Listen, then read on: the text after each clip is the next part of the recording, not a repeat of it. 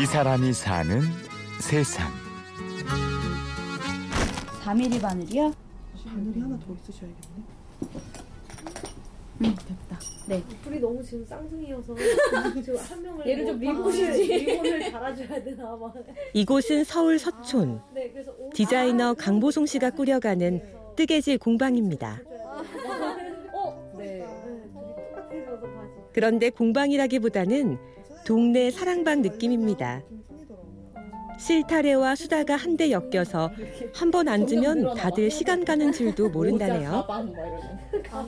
되게 웃긴 게요. 저희 공방에 관심이 많으신 분들이 성향이 되게 비슷한데요. 항상 정말 잘 맞더라고요. 그러다 보면 이게 그냥 수업을 하는 것만이 아니라 뭐 자기 사생활에 대해서 얘기도 하기도 하고 시댁 욕을 하기도 하고 뭐 이런 인생 살아가는 얘기 그런 얘기를 되게 많이 하는데요. 그러다 보면은 실수를 많이 하시기도 하고 그럼 제가 또 고쳐드리고 그럼 또 떠들면서 뜨개질하고 예. 재밌어요. 뜨개질 같은 경우는 기계를 거의 쓰질 않아요. 정말 그 젓가락 같은 그 막대기 두 개와 실 하나로 손만 움직여서 형태를 만드는 거거든요. 어, 되게 경이롭다는 생각을 아직도 많이 해요. 그냥 이런 실타래가 그냥 바늘을 살짝 거침으로 해서 막 통도 만들어지고 뭐 니트가 되고 그런 과정도 너무 매력 있고요. 공방을 시작한 지도 벌써 2년 반.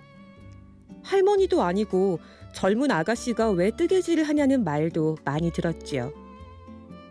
하지만 보송 씨가 뜨개질의 매력에 푹 빠진 이유가 있었습니다. 제가 원래는 전공이 금속이었어요. 그래서 악세사리 디자이너로 몇 년 일을 했었거든요. 뜨개질 하기 전에는 항상 가방에 뜨개질 거리들이 있었어요. 버스 안에서도 하고 지하철 안에서도 하고 집에 가서도 혼자 계속 뜨고 친구들이 맨날 왜 이렇게 갑자기 뜨개질에 꽂혀서 그렇게 하냐고 금속고개도 너무 매력 있고 재밌는 작업이긴 했는데 특징이 정반대인 뜨개질에 되게 끌렸던 이유가 뜨개질은 조금 관대한 것 같아요. 예를 들면 금속 같은 경우는 제가 조금 뭔가 실수를 하면은 걔가 형태가 아예 무너져 버려요. 그래서 아예 처음부터 정말 끝까지 다시 그 작업을 다시 해야 되는데 뜨개질 같은 경우는 조금 실수를 해도 살짝 그냥 풀고 다시 시작할 수 있거든요. 그래서 그런 거가 되게 매력이 있었고요. 그렇게 보송 씨는 뜨개질과 사랑에 빠졌습니다.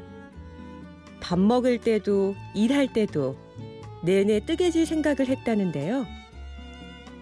하루 종일 실타래를 들고 다니다가 아예 직업도 바꿨습니다. 손뜨개 디자이너로 새로운 인생을 시작한 겁니다. 어떤 분들은 막 이거 하다가 내가 스트레스 더 받겠다고 너무 완벽하게 하시려고 하니까 처음엔 횡했던 공방이지만. 입소문이 나면서 하나 둘 사람들이 찾아왔습니다. 기본적으로 손 작업을 좋아하시는 분들이 많이 오시고요. 그 외에는 뭐 직장 생활이 힘드셔서 약간 도피처가 필요하신 분들도 많이 오시고요. 애기 엄마들도 되게 많이 오시는데요. 자기 애기들만을 위한 그런 물건들을 많이 만들고 싶어 하시거든요. 주로 처음 배우시는 분들은 좀 스트레스를 받아 하세요. 왜냐하면 안 움직이는 손가락도 움직여야 되고 뭔가 복잡하게 느껴지실 수도 있거든요. 근데 한 30분이 지나고 나면 헉, 너무 집중이 잘 되고 잡념이 사라져요. 이렇게 말씀을 제일 많이 하시고요. 자기한테 집중을 하게 되는 거가 되게 좋다고 하시더라고요. 저도 그 점을 그 누구보다 잘 알고 있고요. 항상 이제 시간을 체크를 해서 마무리해야 될 것 같아요. 말씀을 드리면 헉, 엄청 놀라시면서 벌써 시간이 그렇게 됐냐고. 그러고 지하철이나 버스 타고 가면서 자기 또 뜰 거라고. 그러, 그러시면 되게 귀여워요. 요즘에 누가 뜨개질을 하냐고도 합니다. 느리고 손도 많이 가고 그냥 돈 주고 사면 된다며 핀잔 주는 말들도 듣습니다.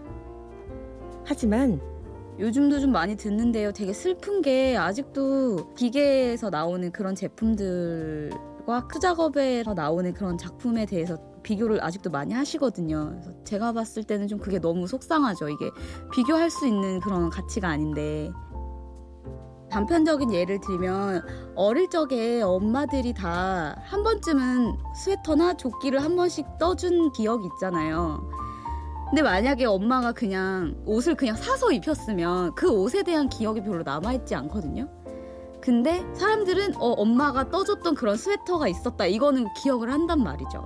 그래서 저는 진짜 이게 제가 뭔가 이렇게 몰두해서 만든 그런 작업들은요. 뭐 말을 하자면 되게 거창하긴 한데 좀 진짜 약간 사람의 혼, 제 어떤 정신이 깃든다고 생각을 하거든요. 정말로.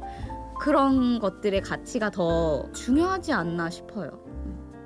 너무 쉽게 소비가 되잖아요. 너무 너무 사람들이 쉽게 사고 쉽게 버리고 이렇게 이런 세상에서 정말 내가 열심히 성의를 들여서 만든 그런 작은 소품 하나는 되게 가치 있지 않나? 너무 많이 잘랐다. 아니요, 좋아요, 좋아요. 네. 끝이 없고 제가 조금 봐드릴게요.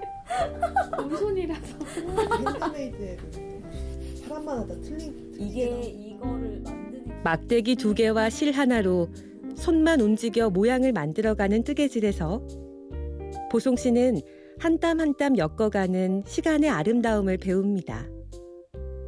느리지만 정직하게 하루하루 성실하게 쌓여가는 우리들 인생처럼 말이지요.